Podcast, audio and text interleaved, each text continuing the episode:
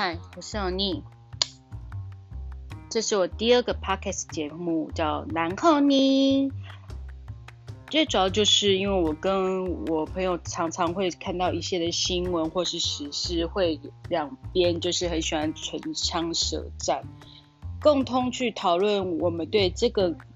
想这个事情想法的正反两方的不同的意见。因为我跟我朋友就是算是还蛮毒舌派的，而且其实我们啊，我们就是很爱造口业，所以我就觉得其实我们谈论的这个话题，其实我个人就觉得还蛮有意思。这个其实，呃，我也不是想要就是带给大家就是多去靠北什么事情，而是你要去探讨。其实有时候你现在陷入一个迷思当中，你会觉得你自己是个被害者，殊不知你才是周处，别人想帮你除三害。所以我们就来，然后呢，这个节目就是来探讨这一些靠北的理由到底成不成立。来，我们来看今天第一个案例，这个是来自于一个男生的网友 po 的，他在那个靠北女友当中指出，三三十五岁的女友突然说想回去念大学，一圆老师梦，想去读可以修教育学分又好进的私立大学。原 po 于是问他这样要花多久时间，对方则说，嗯，大概四年，运气好可以抵学分就三年。收入部分的话，可以先找份工作，再慢慢朝目标迈进。原 po 劝他打消念头，跟对方说，现在老师都非常不好考，录取率不到 百分之十，他四年后都三十九岁了，如果那时候真要去拼，年纪可能会影响记忆力，成为弱势。加上他认为女友并非属于典型美女，不知道面试上会不会吃亏。思想面可能比较现实的原 po 也说，就算女友进了所谓的比较容易进去的私校，并修得教育学位，但他也要加倍努力才能拼上老师的考试。女友只是新竹某私立科大毕业的，而原 po 看来就是没有读书的料。对此，蛮多网友，我们来看一些网友的正反两方的激论，然后欧尼再来说自己的想法。在正方的网友表示，他是支持原 po 女友圆梦的，又没有要你养他，你在啰嗦什么？为什么年纪是逐梦的限制？更何况这是他的人生，到底关你什么事？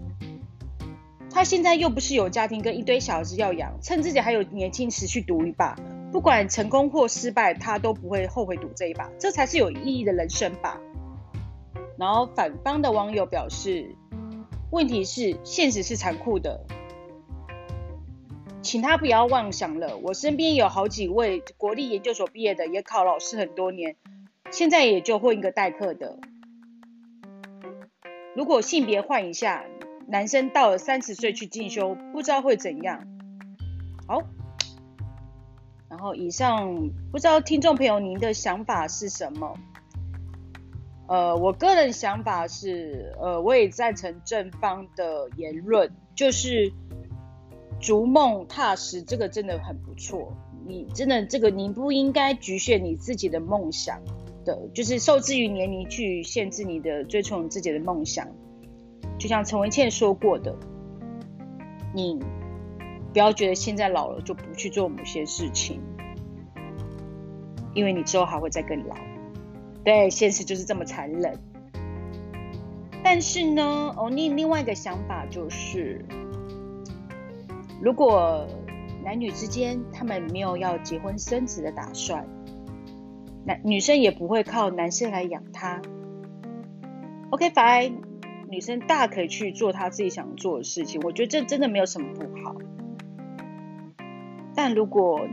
女生是有结婚的打算，也打算生小孩，一定会是希望在四十岁以前生小孩吧。所以到时候一定又会因为 小, 小孩子的问题状况，然后延误了到自己考到老师的时间往后挪，是要在五十岁考到老师这个职务嘛，然后刚好等到退休嘛。我觉得其实我个人觉得，呃，逐梦踏实这个事情真的是，你追求梦想是一件很好的事情。其实为什么不会转个弯？为什么非要重新考大学去修的教育学分，要花四年的时间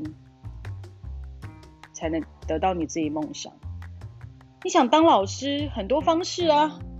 你可以去教，就是去学一个比较专业的才能，不管是英文，你去学英文也好啊，或者是你去呃学运动，去当体育老师，或者你甚至就是之后你生了小孩，你当你小孩子的老师啊。OK， 那你真的想读书的话，为什么不去考在职专班？哦，你非常困惑这一点 ，confused， 为什么不去考在职专班？你是打算就是要这四年停摆了，三十五岁去当个打工族吗？我有点问号。而且，就像最后反方的提到的是，如果性别互换，不要跟我说就是男生女生的那个是平权的。性别互换，如果是欧尼的男友三十五岁跟我说他要去考大学，欧尼一定马上分手。天哪、啊，还没断奶吗？你回去，你回去考大学，跟一些十八、十九岁的小小比你年轻的学生同学混在一起，是想干嘛？如果你真的很上进，你去学读一个研究所的在职专班，我会觉得欧尼的男男友真的很很上进，甚至去读个 E M B A 也好，